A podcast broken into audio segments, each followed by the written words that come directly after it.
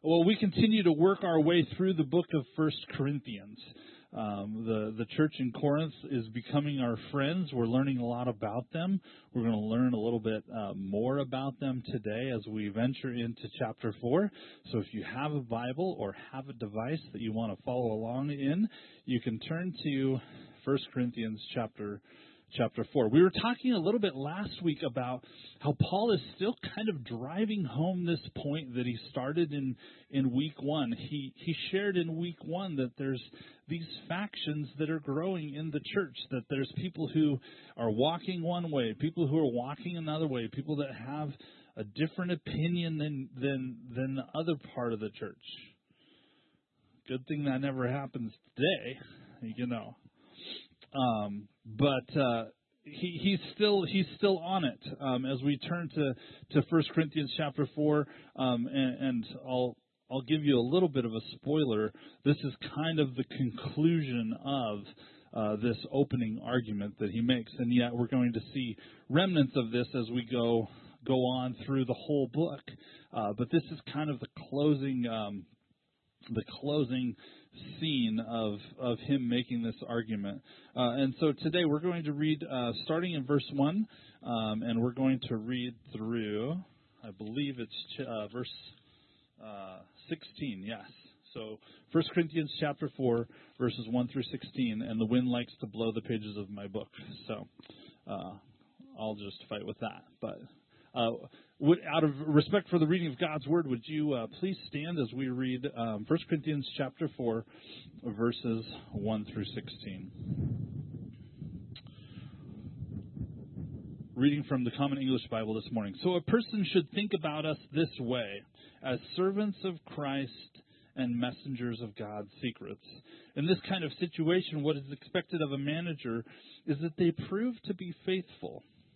I couldn't care less if I'm judged by you or by any human court. I don't even judge myself.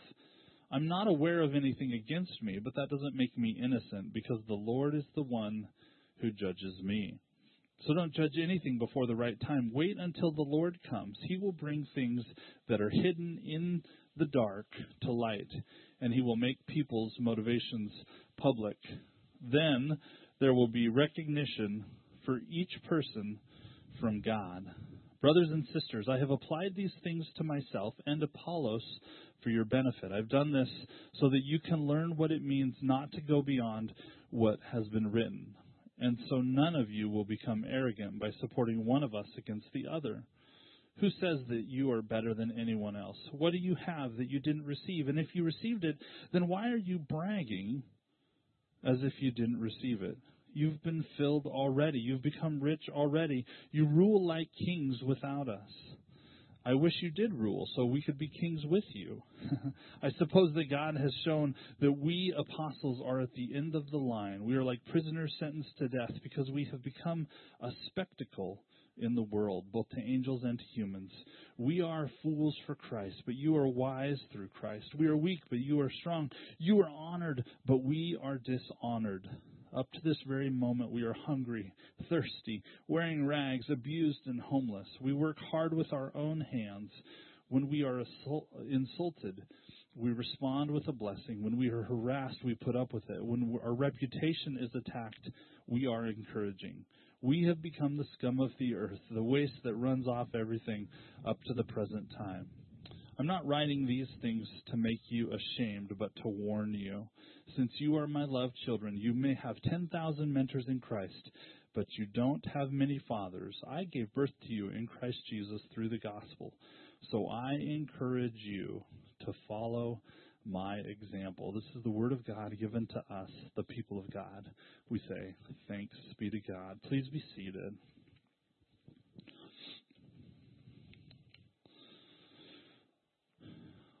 All right, and so we're continuing. We're continuing on the same argument as we go along. We're, we're gonna we're gonna continue to offer just quick recaps of previous weeks.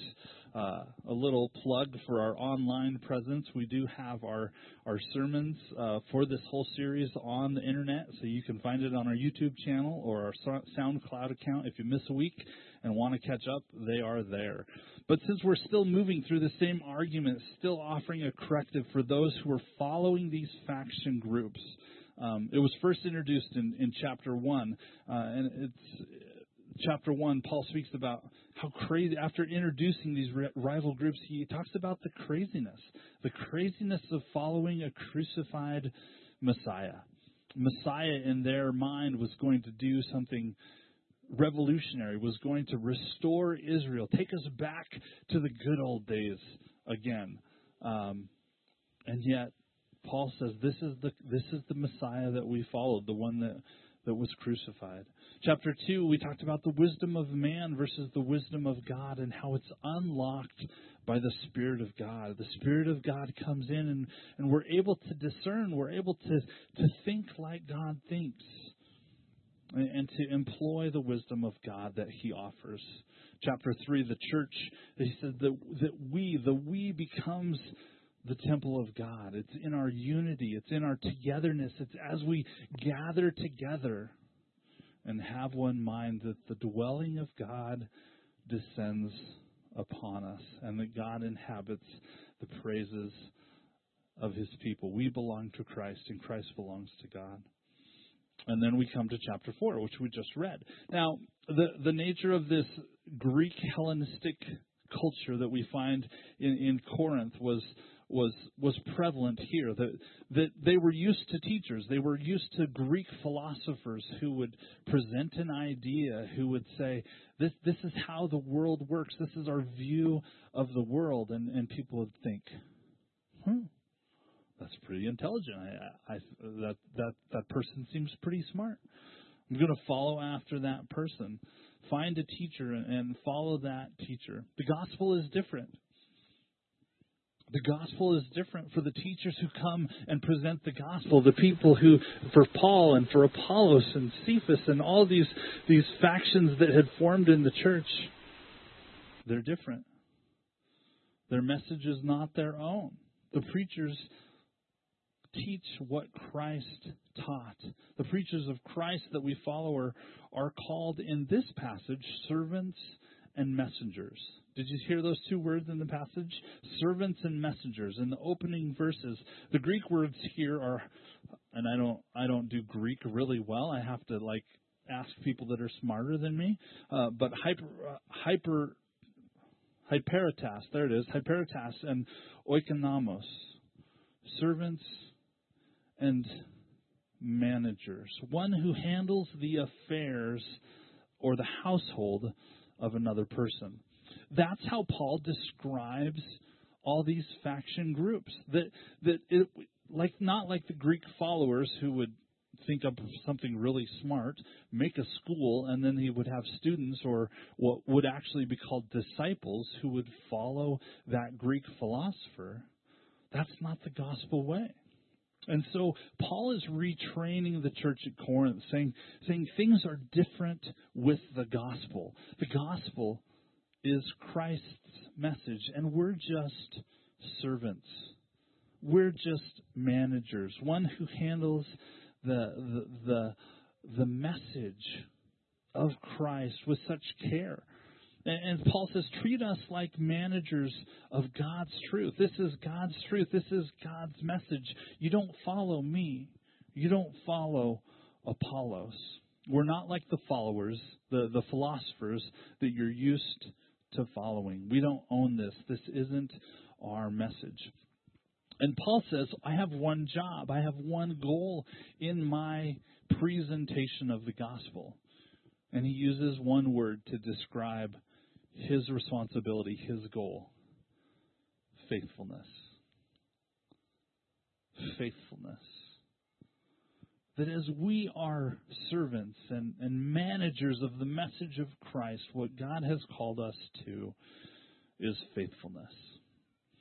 Now, in, in verse 4, uh, or, or, in chapter 4, he, he gives us the, a very good glimpse, at, at least a faction of the group uh, of the church that is, is kind of done with Paul. He really makes this case. They're, they're kind of over Paul, they're post Paul in some way.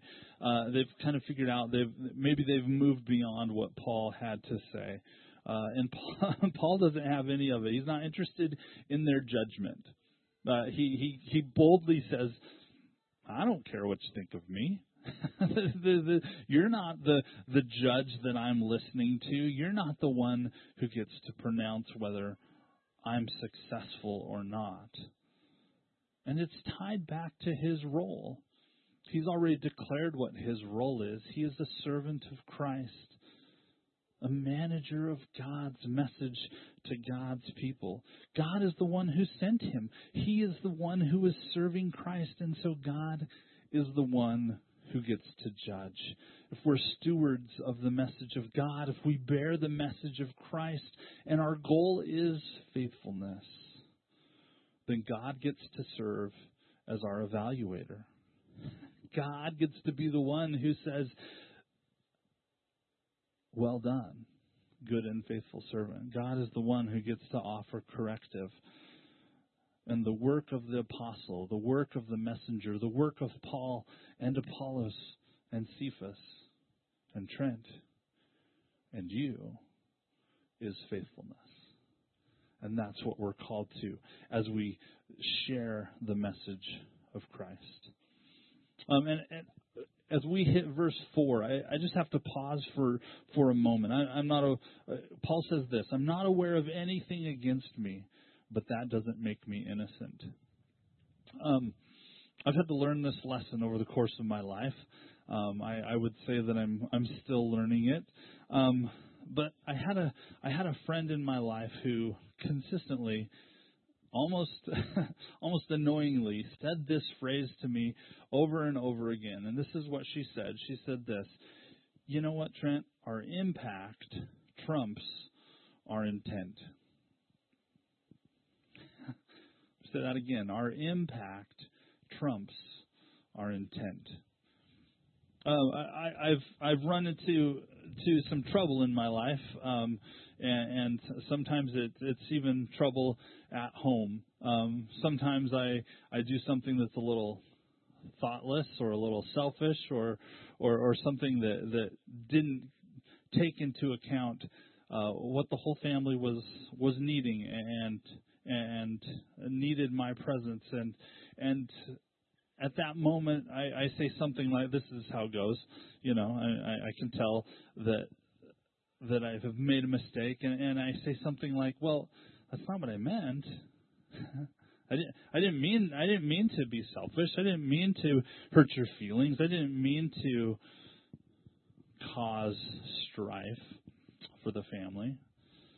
And uh, that's no excuse.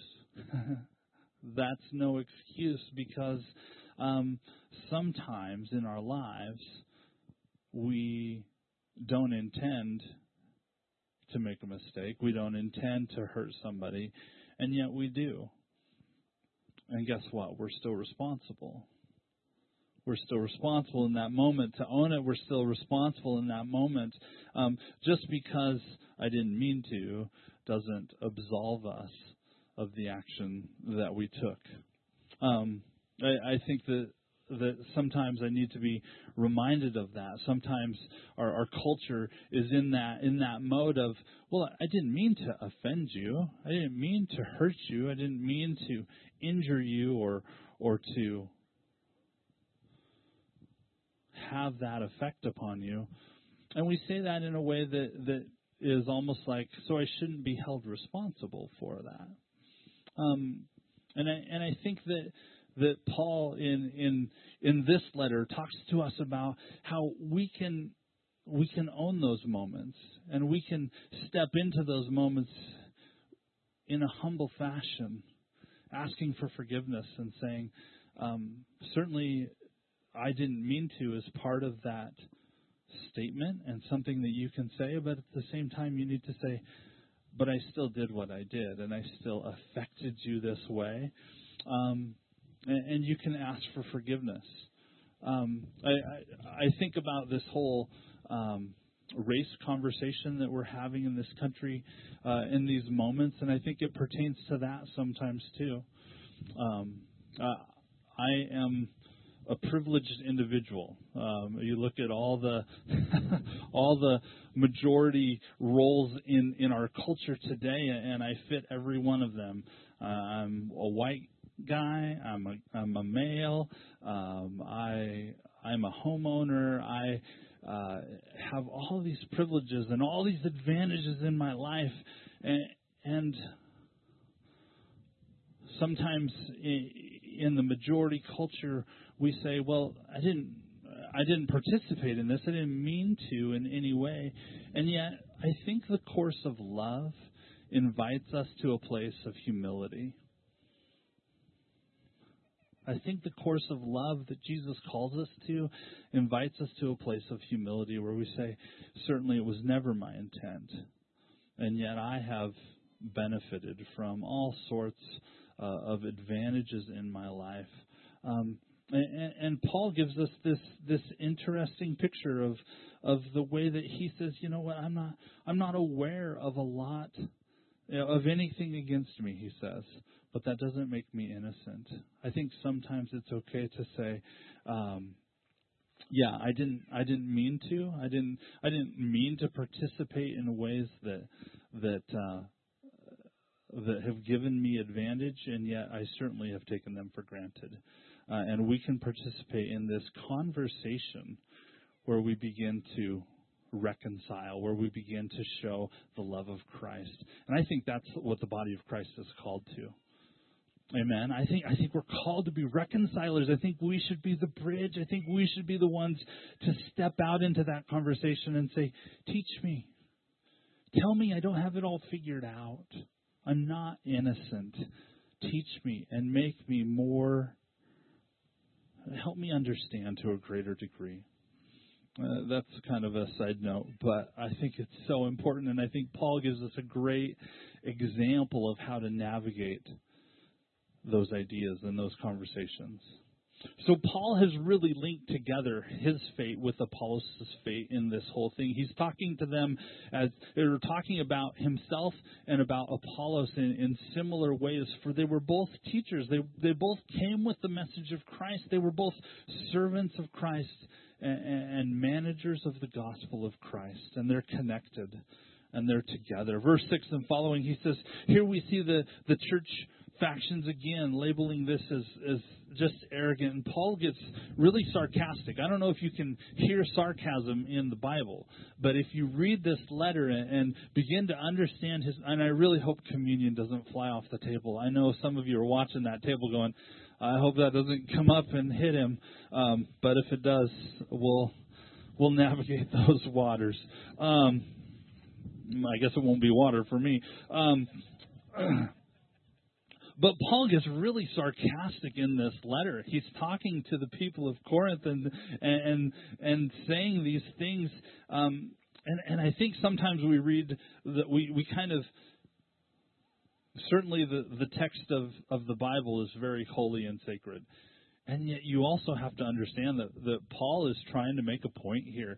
Uh, and as he's talking to the Corinthians, he, he says, he, he begins to, to, uh, kind of puff up the, the Corinthian church a little bit and, and talk about how, um, you know, who who says you're better? Who what? A, what? Look at all these things you have received already. You you rule like kings without us. So you understand Paul is, is like the founder of this church, uh, uh, the Apostle Paul. They, they're talking to the guy that was walking on the road to Damascus.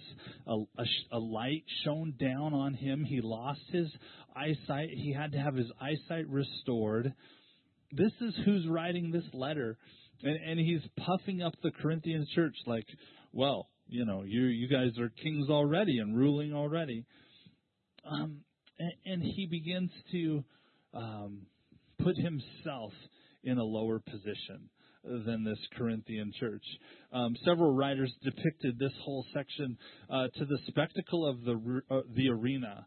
Okay, and so as you as you think back to to uh, New Testament times, uh, and I hadn't I hadn't thought of this ever before in this section of of Scripture, but kind of with this sarcasm, he puts the the Corinthian church in the box of royalty right? uh, rule like kings. Uh, I wish we could rule. I wish you were ruling like kings. He says, um, and, and presiding over the arena. That, that Paul and Apollos have become the spectacles. You remember the Roman Colosseum? You remember what they did with those at the end of the line? They put them in the middle to be laughed at and mocked at. And Paul puts himself there. And Apollos, he puts Apollos there too. And he puts in the royal box the one who was honored, the Corinthian church. presiding over the arena. And, and for the apostles who come teaching the word of God, he puts them in the middle of the arena. He says this We were fools for Christ, but you were wise through Christ. We were weak. We're the weak ones in the middle. You are the strong, the ones that are exalted. We are dishonored. You are honored. Uh, and there's there's several places in Scripture where Paul recounts all that he has to go through, right? And here, this is a shorter one, but he says, "I'm hungry, I'm, I'm thirsty, wearing rags, abused, homeless, insulted, harassed. My reputation is attacked." He calls himself scum. He calls himself waste.